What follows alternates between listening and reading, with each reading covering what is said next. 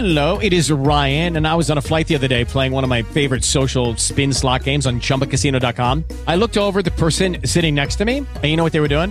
They were also playing Chumba Casino. Coincidence? I think not. Everybody's loving having fun with it. Chumba Casino is home to hundreds of casino style games that you can play for free anytime, anywhere, even at 30,000 feet. So sign up now at chumbacasino.com to claim your free welcome bonus. That's chumbacasino.com and live the Chumba life. No purchase necessary. Group. Void prohibited by law. See terms and conditions. 18 plus.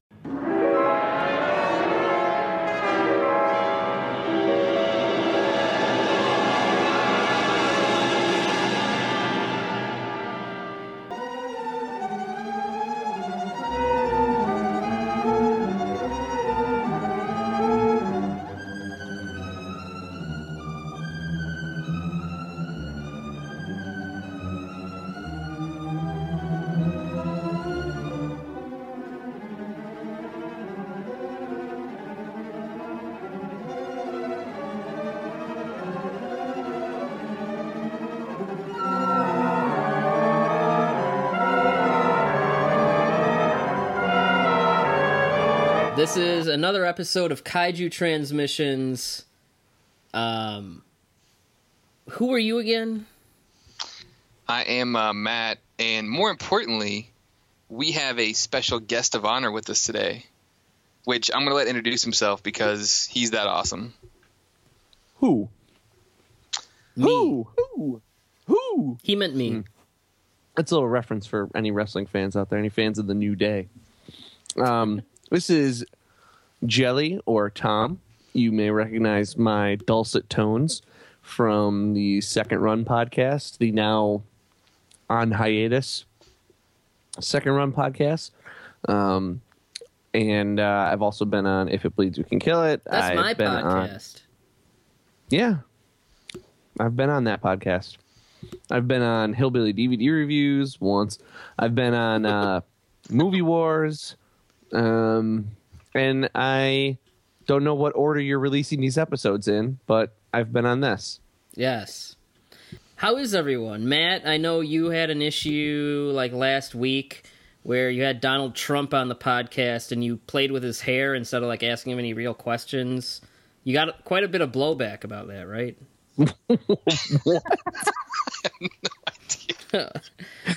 oh Yeah. wait, that was Jimmy Fallon. That was that was Oh, that's a thing. Oh, I hate Jimmy Fallon. as You does didn't, you didn't hear about everyone like he he had a, he had Trump on uh, the Tonight Show and instead of like, he just it was just like all soft questions and then he was like, "Can I ask you a question? Can I mess up your hair?" And then like he messes up Trump's hair and like everyone got mad at him because like he didn't even ask like a single like real question. It was just like a puff thing. That's what Jimmy Fallon is. yeah, I know. That's why I hate Jimmy Fallon. Everything Jimmy Fallon does is just puff. That's why you know who loves Jimmy Fallon? Old people. Our moms. Oh yeah. All of our moms probably love Jimmy Fallon. Oh yeah. I guarantee you. So when Trump wins the election and starts a nuclear holocaust, we can blame Jimmy Fallon. Yeah. Well, uh if Trump does win, we should like do episodes about like like uh nuclear holocaust. like, like well there's like the last war that Toho movie where like the a war uh is caused by the US and the Russians and it pretty much like ends the world like we should just do like a whole like string of like uh apocalyptic disaster movies. Uh So like Grave of the Fireflies. Oh, yeah, Oh, well, God. and Matt, you watched that recently too, which you I, th- I might not be getting it right. So if if uh, if your exact quote's wrong, please correct me. But I think you called it the funniest movie you've seen in a few years. That movie made me weep like a little girl. oh man, I cannot cannot bear that movie at the end. It is it is wall to wall laughs. Well, if you Uh. vote for Donald Trump, that's what you have look, to look forward to. So well, yeah, and pe- it, that's a great movie. People, I, Grave of the Fireflies is a Studio Ghibli or Ghibli, depending on how you want to how you say it. Giblets? What? I don't. Uh, it's an anime film about um, some kids who, after the Tokyo fire bombings, are basically like homeless, and it things just keep getting worse and worse. And That's Works. that's the best thing that happens to them in Yeah. movie. um, I, they He's did. not. a, He's not exaggerating. That's the sad part. they actually did a live action version, which I haven't heard much about, like how if whether it's good or bad. But I'd I'd check it out. Uh, I can only take so many man tears in one sitting. Um, so it is October, and I love horror movies. In addition, to I also love horror movies. Yeah, I, yeah, we we're horror friendly. Um, and one thing I like to do on my uh, other podcast, if it bleeds, we can kill it, is in October release a couple episodes just focusing on specific horror movies or horror series or horror filmmakers. And we're applying the same idea here um, because um, while maybe not giant monster per se, um, many uh, Japanese horror films have been made by a lot of our favorite filmmakers who are responsible for so many movies that we love. And um, I've been saying since day one, uh, you know, it, it, if you guys like some of the kaiju stuff, I mean, there's plenty other Japanese monster movies to enjoy, even if there's not uh, people stomping around miniature buildings. Um, and today we're going to be talking about a horror film that is one of my favorite, absolute favorite Japanese, not just Japanese genre movies, probably one of my favorite Japanese movies in general. Um, and we are talking about um, Ishiro Honda's Matango, or Matango. Um, I've heard it pronounced both ways.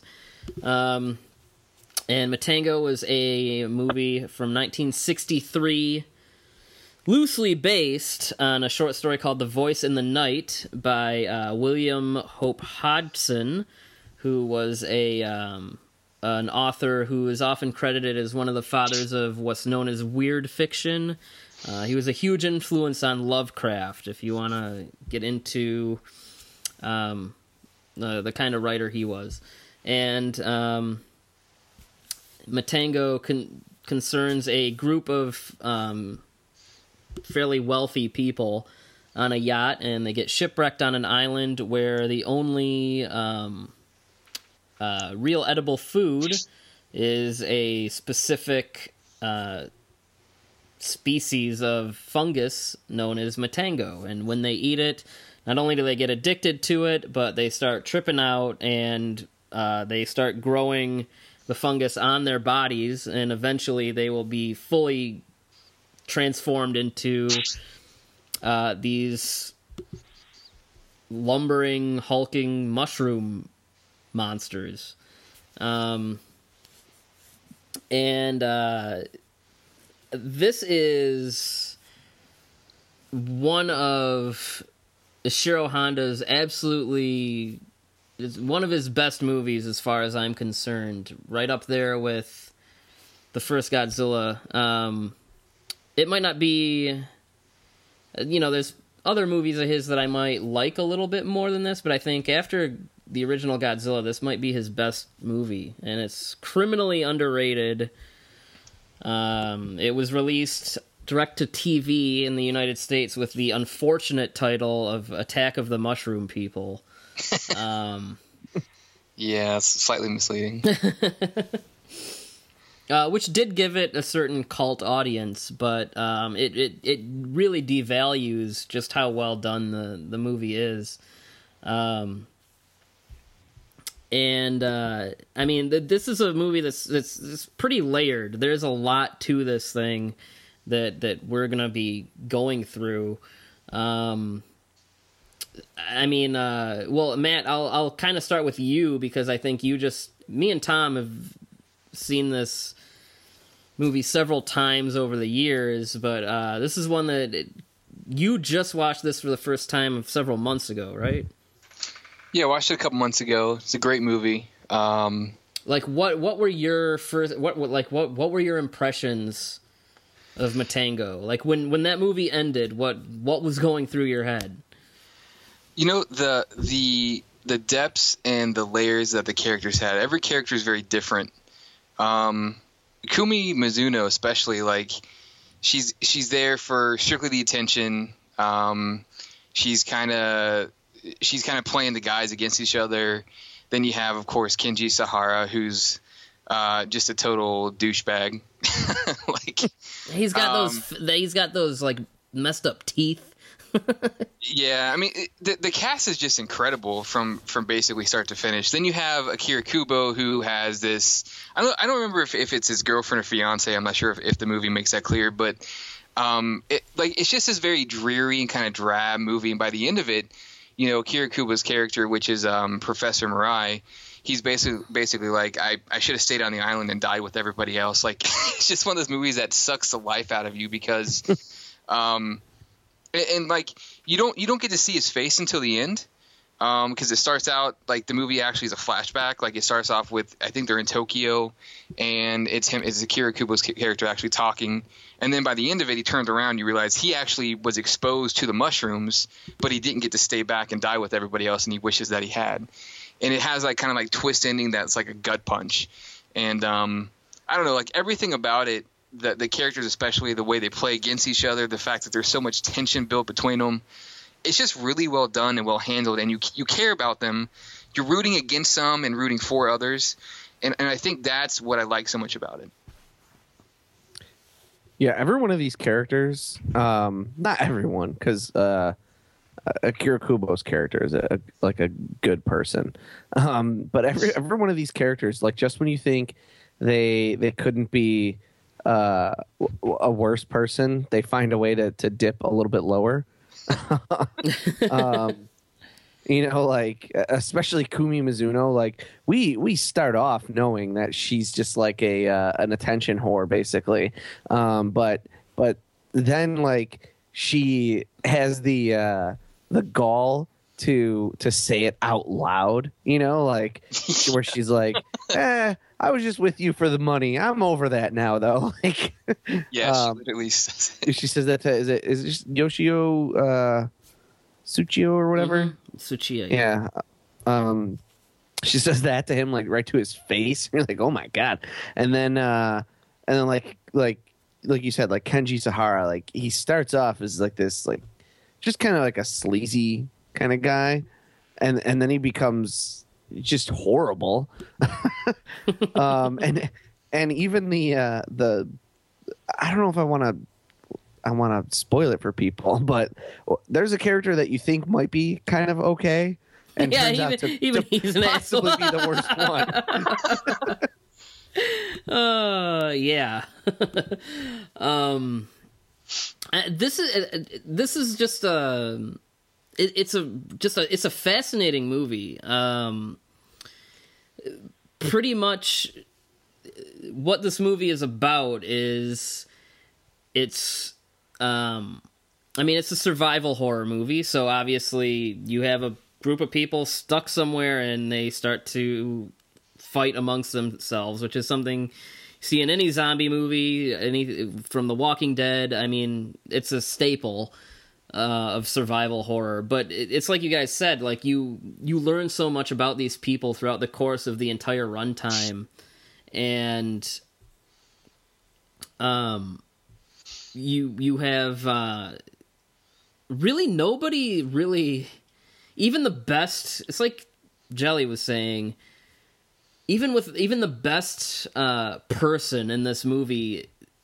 at some point in in the film will go hit rock bottom and and do something terrible to somebody, and I think really what um this movie was written by Takeshi Kimura, and um, I think hit what that screenplay.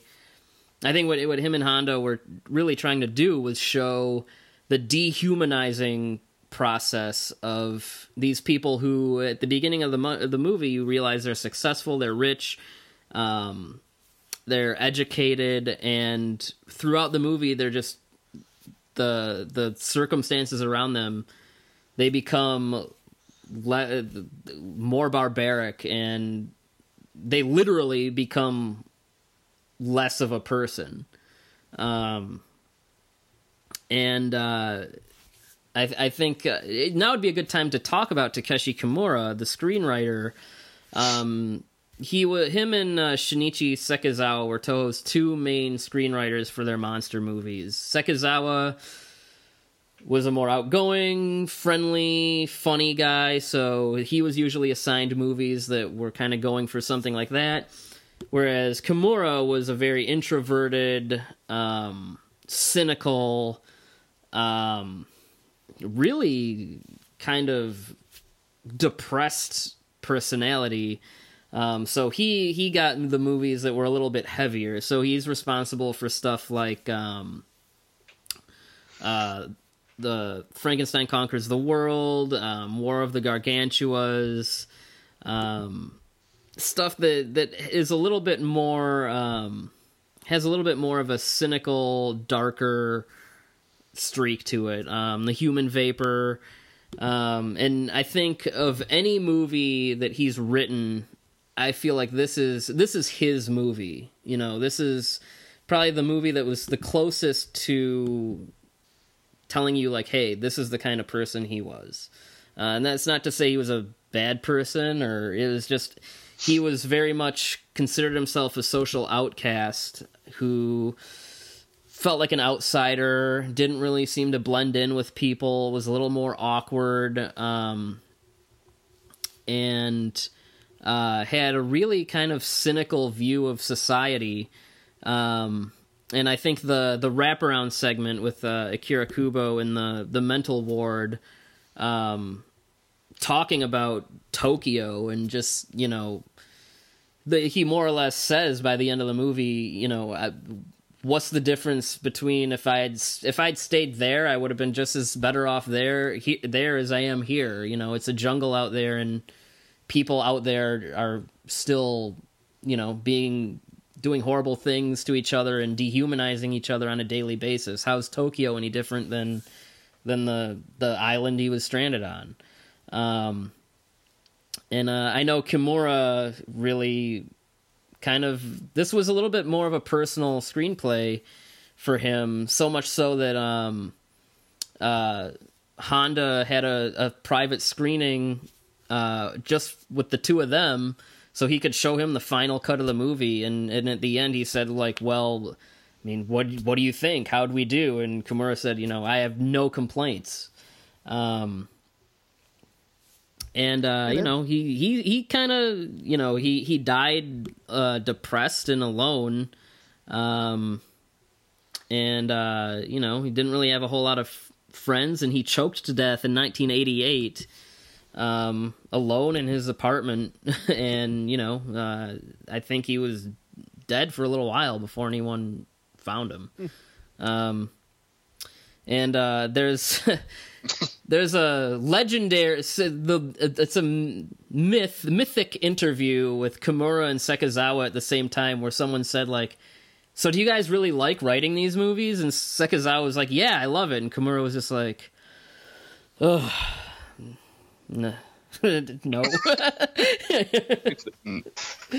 um, but that's interesting though, because like, yeah, like that's kind of one of the things about this movie is like, yeah, Honda's Honda's fingerprints are certainly all over it because you know just the, his directorial style and and you know, the way he he directs his actors and everything like that. Um, but uh, but yeah, like this movie, uh, like even more than than like Gojira, goes goes for a uh, a very dark, cynical message that uh, isn't really in like like most of Honda's films, even like the darker ones. You know, like even even like Gojira, like it it ends with kind of a there's hope for humanity kind of thing. yeah, you know? they're very humanistic, and they always kind of show how it even people even people that don't get along need to come together to defeat something, whether it's aliens or a monster or whatever. yeah and, and this is this is just nope everyone's terrible you know like uh and everyone deserves it. And uh yeah it's uh it's downbeat in that way. And i mean uh it's uh it's really effective. It's really atmospheric. Um it's it goes for a, a freak out moment too like two of them basically. Two there's two big ones. And when those happen they're they're really unnerving. Um and i'm not even i'm not necessarily gonna say scared. Like you're not gonna be scared but they're just they're they're like so high energy and high tension and bizarre that like you know when the when the uh, Matangos attack uh, Tsuchiya and uh, then at the end of the movie it's it's so uh, disorienting. It's awesome. It was really well done.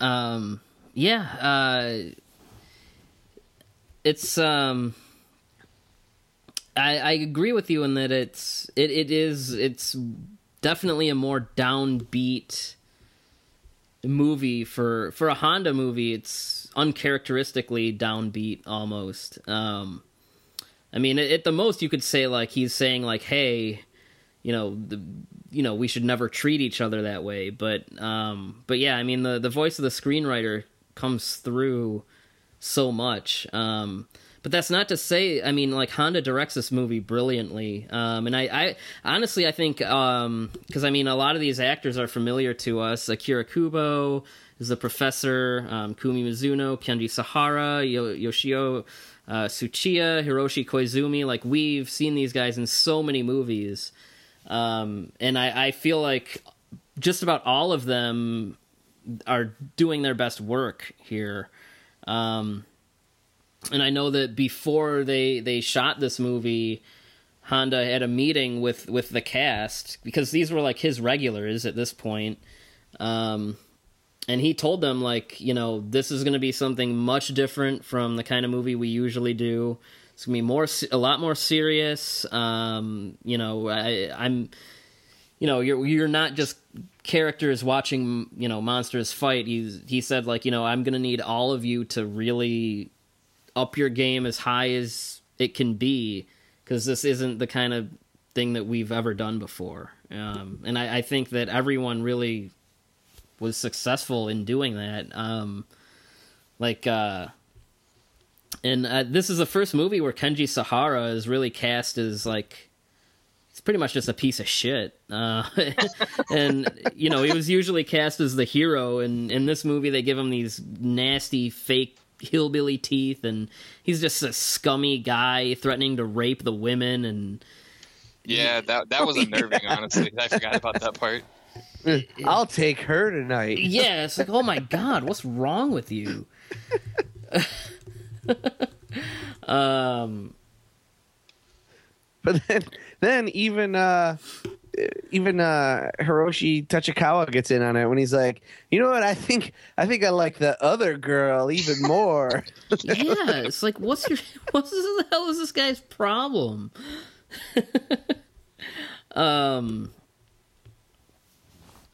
and uh, I mean, going back to just the way the movie's directed, like again, visually, um, it, it, it, it, this movie has so much atmosphere that you can practically like feel the humidity and smell the nasty, musty fungus and in the these like derelict ship that they find it's just covered in gross fungus and dust and um uh and just on a compositional level he does some like there's a scene where they flash back to when everyone was friends and you know i mean these characters who are pretty much just a group of yuppies you know rich rich kids pretty much. Um, they're sitting around a table and that's and then um, there was there's a scene elsewhere in the movie where the characters are sitting around arguing and screaming at each other and and the the the composition's the same um, in both scenes when they're at the table arguing and when they're at the table in uh, in Tokyo as friends. And so he does a lot of things. Um, there's a lot of di- directorial uh, choices like that that he makes um, throughout the movie, also. Um, and the the whole movie just has a really interesting and like creepy feel to it. Like it, it it's very atmospheric and very weird. Um, and uh, in addition, I mean, I think that the general thesis of the movie is how um, this group of people is like a microcosm of society and how it breaks down, and um, but that you could draw so much more out of this movie. Like they mention that the it, the mushroom people, that you know, the fungus uh, may be the way it is because of effects of radiation testing. So that's that's in there. It's not a, a really super relevant plot point, but it's it's it's giving you that to think about also. Um, you could also talk about um, how anyone that eats these mushrooms hallucinates and the addictive quality to them and how you know again it's not shoving that in your face as like hey here's an anti-drug movie. It's just it's that's just another thing the movie can make you think about. Um, and so there's really just a lot to appreciate with what this movie's doing what it's saying. Um, another thing for for uh, a japanese sci-fi movie uh, or a honda movie is this is the only movie in Toho's um, like monster movie canon that I can think of that pretty much uh, uh, addre- goes into human sexuality um, whatsoever, uh, because we we do see, you know, with with the females being outnumbered in a group of males, how that starts to create tension among the other males and Kumi Mizuno's character is is using it to feel good about herself. Um, you know, she's dating Yoshio Tsuchiya, but um, you know, Kenji Sahara his, sees her and um, uh, the author uh, character um, this with them. Like he sees that they're like going out into the jungle and having sex out there, and um, there's the part where you know he walks in on her with him and like they get into a fight and she's like oh heh. like she doesn't care that like she's ruining these relationships. She's just like oh heh, everybody wants me. Isn't that funny? And it's like yeah, ugh, what a terrible person. Um so yeah man it's it's a movie that really it goes for a lot and um I, it accomplishes a lot. Yeah, and the and the effects are certainly like a little more sparse than in like your typical uh kaiju movie for example for example but uh, what's there is really well done. You know the mushrooms swelling up in the rain um the the full-fledged like matango people um the way that the way that they get them to, to uh, have like a slight bioluminescence to them is is is really good. Uh, that's all. Like everything that's there is really really well done. Um, and so it, you know, you're never you're never pulled out of the proceedings by being like, oh, that that wasn't such a good shot or good moment. You know, like it all it all hangs together really well. And if you're looking for your uh, you know, if you're if you're one of those people out there is like, uh, shouldn't this be a Godzilla podcast? Um, the Matango appeared in Godzilla Monster of Monsters on the NES. That is yes correct. Yes, it did. also in the Godzilla Island television series. Don't you own that bird? Uh, yeah, Sorry, I just had to bring it up. that was a uh, kind of bizarre TV series in the '90s, um, which was literally made to sell toys. It's pretty much a puppet show with Bandai toys. But yes, oh wait, like Ultraman X and Orb. Yes, exactly like that. Only at least Godzilla Island wasn't like, you know, the main focus of the franchise at the time, you know? um but yeah, there's an arc where like uh there's like a Matango Hedera um and uh they, there's like a Matango Island and and stuff. So it, it's definitely crossed over into the Godzilla universe on at least those two occasions. Um uh, but yeah, and going back to the effects, um, yeah, the, this was uh, these are Tsuburaya. This is Tsuburaya effects. Um, but yeah, like in the rain, there's uh, they show like these giant mushrooms like growing and like expanding. Um, which I guess what they had done, what they did was they took like um, some sort of like can- sugary, like candy kind of substance, and they would heat it from the bottom, and that would give the uh, illusion of like a, a mushroom shape, like blooming out of the ground. Almost like uh, I don't know if you ever put a mark, uh, mush, uh, marshmallow in the microwave. Yeah, exactly. Um, and um, uh, but I would definitely say for those people that are like, "Oh, isn't this a Godzilla podcast?" It's like, I mean, you have the director of most of the best Godzilla movies, uh, and I'm here telling you this is some of his best work. Um, and you have r- screenwriters, effects people, actors from the Godzilla series, all really delivering a hundred plus percent. Um, and uh, I remember when I first saw this movie, it was um, like a bootleg VHS. I'd gotten it at a convention. I was probably in seventh grade, and, and it freaked me out, man. you know. Um, now, how do you guys feel about like the final mushroom person? You know, the big towering mushroom Matango person suit. It's awesome. Yeah, it's awesome. Yeah. No, if if- if you were to just Google image search Matango or look at some pictures of it, it truly it, it is a goofier looking creature. Uh, Yoshio Tsuchiya even joked um, in an interview once that it it looks like something that you should you would see at a ride on Disneyland. um, but uh, but um, I, maybe if you drop acid first, like thankfully though uh, the movie makes f- pretty good use of them um, keeping them obscured or you know not the focus of a frame um, and despite how silly you might think they look i don't care who you are that laugh is just unsettling because like they have this like ma- this this laugh that you really have to hear it to understand like why it's so strange. But um Baltan, the Ultraman monster, has like a modified Matango Yeah. laugh effect. So that should give you an idea of of what it sounds like.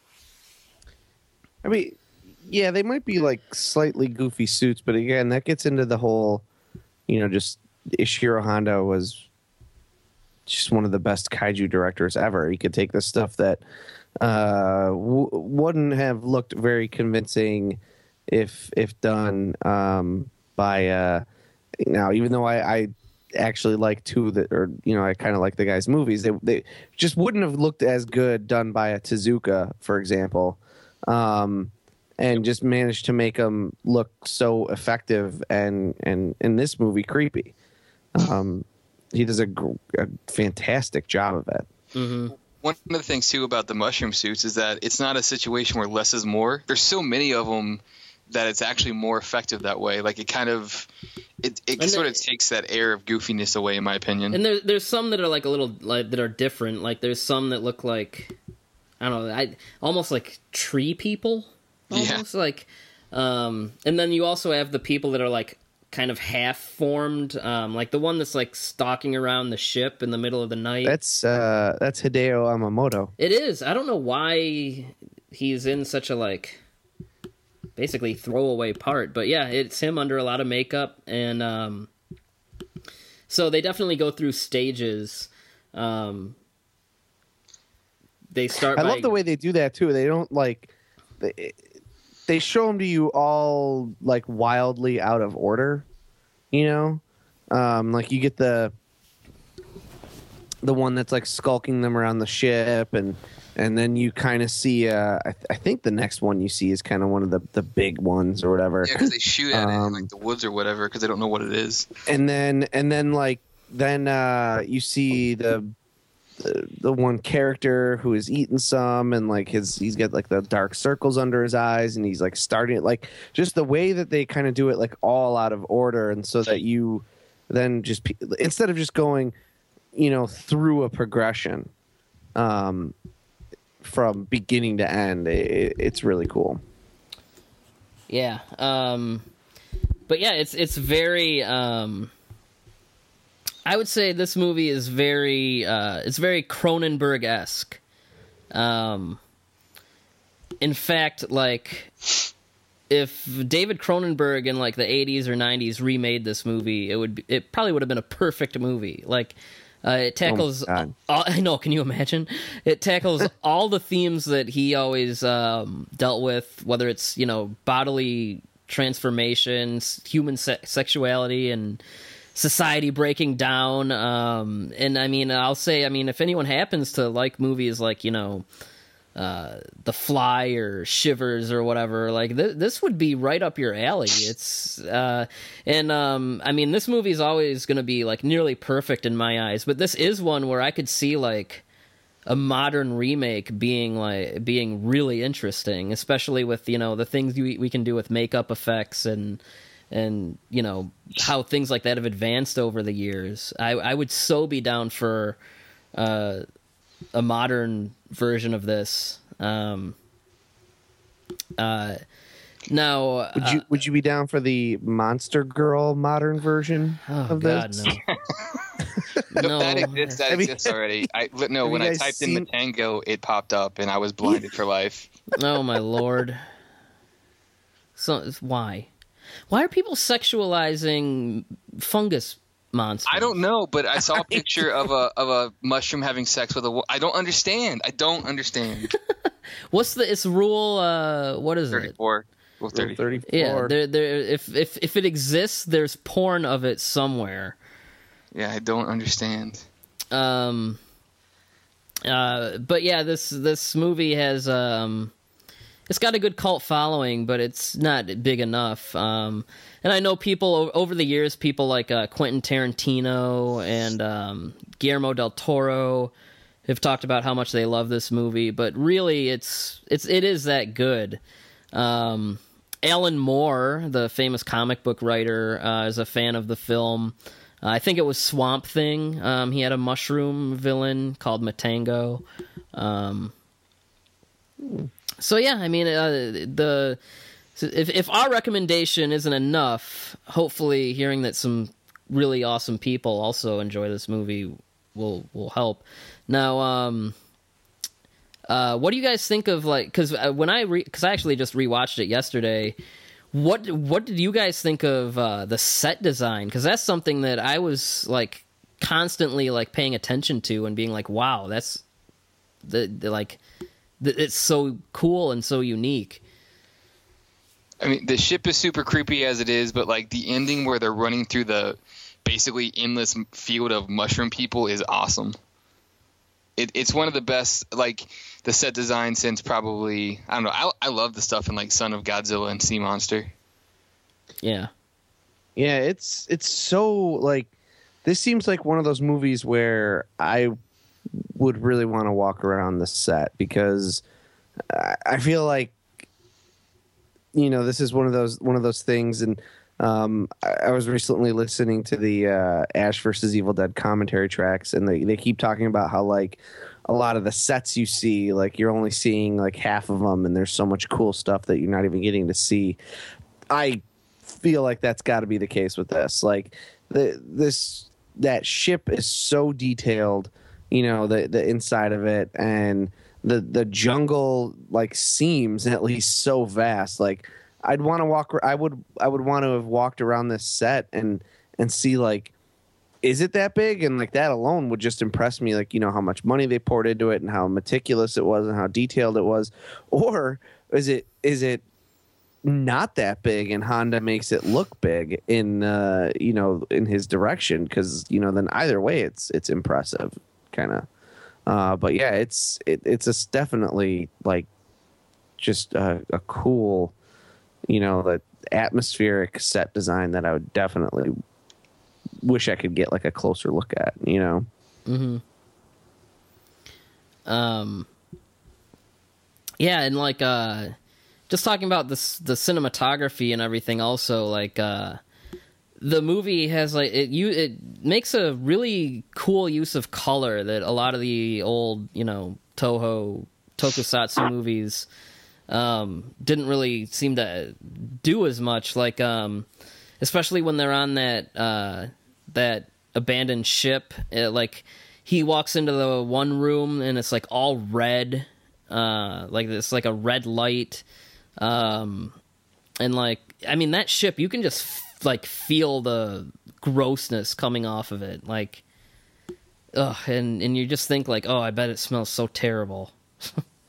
and, and like you said, the humidity too, like the heat. I mean, this is this is one of the sweatiest movies uh, this side of Howling Three. Um, I know off air I bring that movie up to you guys all the time. Yeah, but you're seriously, you're, that you're you're obsessed with the Howling Three. That that movie is the sweatiest movie I've ever seen in my entire life. Uh, th- this this comes close though. I mean, it, they look they all look so uncomfortable, and I I wonder if if uh, if it was an uncomfortable thing to shoot. You know, um, again, that's that's one of the one of the kind of disadvantages of these uh, of talking about some of these like lesser known, you know, like more obscure kind of things is there's not as as much known about them. Um, I wonder if it was like a really uncomfortable Yeah. shoot, like if they're like, um, we need everyone to look sweaty, so just you know, uh, turn the heat up, you know, like, and it was just like a really uncomfortable experience, or or what? The um, there's a the commentary hit on uh on um the DVD with Akira Kubo is pretty cool, but they don't talk so much about the movie so much as they just talk to him about like what it was like to be like a rising star at Toho in the '60s, which is interesting, but um, there's not as much talk about the movie as I would have liked. Um, have you guys read the short story that this is based on at all? No. Um, I think it's on the DVD as like you can read it. Um, it's not too long, but uh, basically, um, uh, in the short story, uh, it concerns a schooner that's approached by a rowboat uh, in the night, and the passenger on the uh, rowboat doesn't want to bring his uh, boat too close um, until the sailors on the schooner turn off their lan- lanterns, and he tells them, you know, he's uh, he begs f- them for food that he can go and take back to his fiance, um, and they give him a box of food, and he later goes to um, goes back to tell them that his fiance is grateful for the food, but uh, she it looks like she's going to pass away soon. And then he tells them a story about how him and his, his fiance um, were um, uh, on a on a ship, and uh, it I believe it sunk. Um, but they um, were abandoned by the crew who took all the lifeboats, and they um, uh, escaped to a nearby uh, lagoon. Um, there was an abandoned ship covered in fungus, um, and they attempted to remove the fungus, but they couldn't. And um, everything on the island was covered in this fungus. And eventually, the um, the the narrator in the rowboat and his fiance found the fungus growing on their skin, and they started feeling an uncontrollable like um, uh, desire to eat it and then they noticed that other people on the island. Had also been consumed by this fungusy growth stuff. Um, and so he just tells them that story and and rows away. And then um uh that's that's more or less the the short story. Um so you can see how that this is loosely based on that. Um, and it was actually from what i've read um, uh, adapted for a tv show called suspicion which was like a one hour um, show uh, made here in the us that was um, it was kind of like an alfred hitchcock presents like anthology uh, type of series. Like they did episodes that had Boris Karloff and stuff, and uh, they they adapted the short story for that. And I've been trying to track down that episode of that show forever. I have ran into nothing. Um, I would love to see it though. Um, uh, but yeah, and then Matango was the other adaptation. Um, and uh, yeah, I, I would say this movie kind of takes that idea of just f- fungusy people and really takes it to the extreme. I mean, you could have adapted that short story to be anything. The fact that this is what they came up with, something so layered and with so much, um, just something this complex. I mean, you know, they really weren't slacking when they made this thing. It's a great movie. I love it. Yeah, it's awesome. Um, and I want to bring up a point about the ending, which, well, I guess Matt kind of already spoiled the ending earlier. Um, I'm great at that. uh, have you guys watched the dub or the subtitled version, or both? I've watched both. Um, Subbed. okay, because in the subtitled version, when Akira Kubo turns around and you see that he is turning into a, a Matango uh, creature, um, in the subtitled version, he says, "You know, I should have stayed on that island." Um, uh, you know, I, I did all. He more or less says, you know, I, I did all this and survived it, and for what? And he turns around and you see it in the dub. He says, um, you know, I, I didn't know what to do, and I was desperate, and I ate them. And he turns around, you see his face. Um, because you don't see him eat them, and in the subtitle dialogue, he doesn't say that he ate them. So I think the implication is more or less maybe he breathe he was breathing it in. Um, because in the short story, the the narrator doesn't eat it either. Um, they start growing the fungus on them and then eating it. Uh, so I'm I'm wondering if I mean I'm sure the Japanese dialogue is more faithful to the script. Um, it's it's a weird kind of question, but do you guys have a preference? Do you like the idea that he went through all this and survived really for no reason, or the idea that he eventually just had a mental breakdown and ate them anyway? I kind of well, Matt hasn't seen the the subtitle, but I kind of prefer the the subtitled ver- or not the subtitled. I kind of prefer the dubbed version just because it, it makes it seem like more of a shocking revelation. Um, in the subtitle version, the the kind of way it's it's it's built to to me, um, and some of the the actual words specifically don't you know he talks about there was so much food and you're like well there there actually wasn't. Um just kind of some of the that kind of stuff like it, it throws me a little bit and it, seems like it already sets you up to believing that the uh, that it's all over his face. Um whereas in the in the dub it's it's kind of like you know i didn't know what to do. I i i couldn't hold on you know it just it and then dun dun dun i don't it just has more of a uh punch to me a little bit. Maybe that's because i don't speak the language too you know when i'm reading it versus seeing it.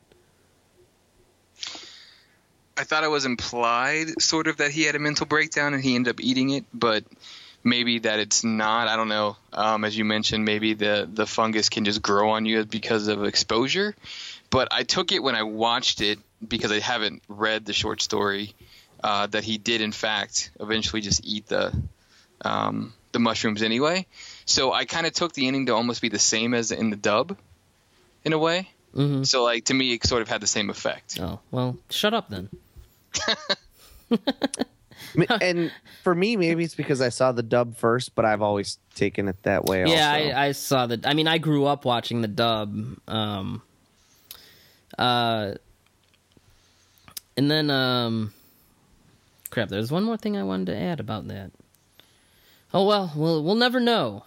I do know this movie was slightly controversial in Japan um, due to some of the makeup resembling um, injuries of uh, you know those who survived atomic bombings, but it didn't go the uh, prophecies of Nostradamus route and get just completely banned by the studio, which is great because this movie is awesome. Um, so, uh, crap, I really want to know what I wanted to say. I'm going to remember it like the second we end this episode, and that's, It's not good. and yeah, no, it's not good. So, how many Rule Thirty Four mushrooms would you give? Would you give this movie? Um, five. yeah, This is a straight up five. I go with a four and a half. Uh, Oh, come on, man. Why, why Yeah. you gotta hate? hate. yeah. Uh, no, I, I go with a four and a half. It's it's just a tad uh, unpleasant, maybe. Just that, like, there's you know, like there there are kind of stretches where there's not a whole lot happening, and you're hanging out with unlikable characters. Um, well, yeah. that just kind of makes it like a little bit of a uh, could something ha- you know like uh, could something happen so that you know I don't have to hang around with these buttholes. um, so yeah, I just go with a four and a half. It's it's just that one rung below. yeah. I'm gonna go five. Yeah, this is a this is a five. Jelly. Now, what I will say is, uh, we had talked on the Dracula episode how, how I was like, well, I wouldn't recommend this to to kaiju fans, um, if if they're only kaiju fans. What I'll, I'll say in this one is, if you're like, if you're only a kaiju fan and you've got some interest, maybe in like branching out to, you know, maybe just like some J horror or um, just sci-fi movies that that are somewhat similar to, to kaiju and, and that kind of stuff. And this this is a good like stepping stone movie. Uh, this is, this is a good gateway drug. Mm-hmm. Um, and not just because it's a good movie, but because it's got a lot of those like uh, similar aesthetic feel to a lot of the uh, you know '60s kaiju Yeah. movies. It's made by all the same people, guys. You know, check it out. Um, and I do know uh, this is one of Ishiro, Ishiro Honda considered this to be one of his very best movies. Um, I know his answer to that, you know, what were his favorites, is kind of alternated. I know um, the original Godzilla, he said many times. Um, I know he really was very proud of uh, Gorath. Um, and uh, but um, uh, Guy Tucker in an interview once said, you know, of all your monster movies, what what's your fi- favorite one? And Honda walked over to uh, a shelf in his house that had a bunch of you know movies of his on these things called VHS tapes, and he he picked out Matango, and he, he said, you know, that's a movie that he's extremely proud of and considers it one of his best movies, and I I and many others would agree. Um, and don't be fooled by the kitschy American title. Um, it's it's a pretty chilling and really fascinating movie. If you don't like this, And if you want to buy the DVD, it's only two hundred and thirty-five dollars on Amazon. Uh, I'm really uh, I'm really hoping that a lot of this stuff gets reissued. Um, it needs to be, yeah. And I mean that unfortunately with the tokusatsu and kaiju stuff and um I mean when a new release comes out, I just try and jump on it as soon as possible cuz it's you never know. I mean usually they're put out by small companies that might not have might not last and you know it goes out of print easily or if it doesn't sell well so uh, yeah, I mean, if if you guys got two hundred and thirty dollars to spare, um, check it out. Um, You otherwise, can get it for thirty on Amazon, but or not on Amazon on eBay, but even you know thirty bucks for a DVD is pretty pretty up there. yeah. I, I mean, just someone out there, please reissue this damn thing. Um, but yeah, excellent movie. Um, and most of the people that worked on it consider it some of their best work. So that is Matango. Um, Jelly, thank you again. Or, or should I call you Tom? What what do I even call you on these things? no, It doesn't that, matter to me. Um, but but you know, well, whoever Tom's you good. are, thank one you. Of the, one of the reasons, just to, to pull back the curtain a little bit, and people don't care, but still, uh, What? Matt? Is anyone there? Like, hey, Tom, Yeah, we can hear you.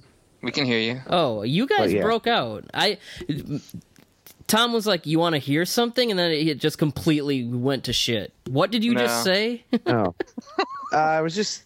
Could Matt hear me while I was? I can hear you fine. I, I think I think Bird. I thought I think Bird thought that he hung up on us again, Tom. He- he might have just his internet might have just glitched for a second. um, but no, what I was saying is, it, what uh, I know people don't really care probably, but one of the reasons we went with, you know, like Jelly and the Source on second run is because we're both named Tom. and and like then you know we just thought like when we had peop other people on and, and stuff like that and people would be like hey tom and be like what you know like so uh Oh my god, So, I didn't but, even uh, I didn't even think of that. Tom's good. That's fine. Alright. Unless we get Jelly's source fine, on too. here. You could you could just call me. I don't know. I was Max gonna try and think Danger? of something cool, but uh, you- you Carlos just, uh, Danger. I'm just gonna go with uh, Monstered. I don't know. It's still a thing. Danger.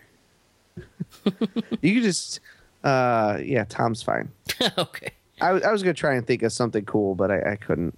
All right. Fail. I, I got too busy. I'm too busy looking at uh, at Matango porn over here.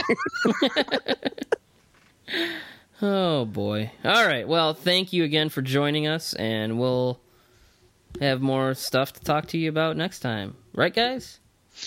right. Is correct. All right.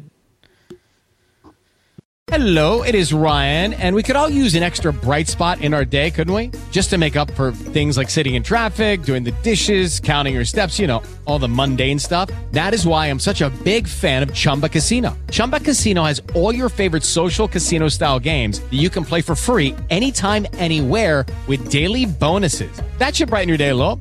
Actually, a lot. So sign up now at chumbacasino.com. That's chumbacasino.com. No purchase necessary. Group. Void were prohibited by law. See terms and conditions. 18 plus.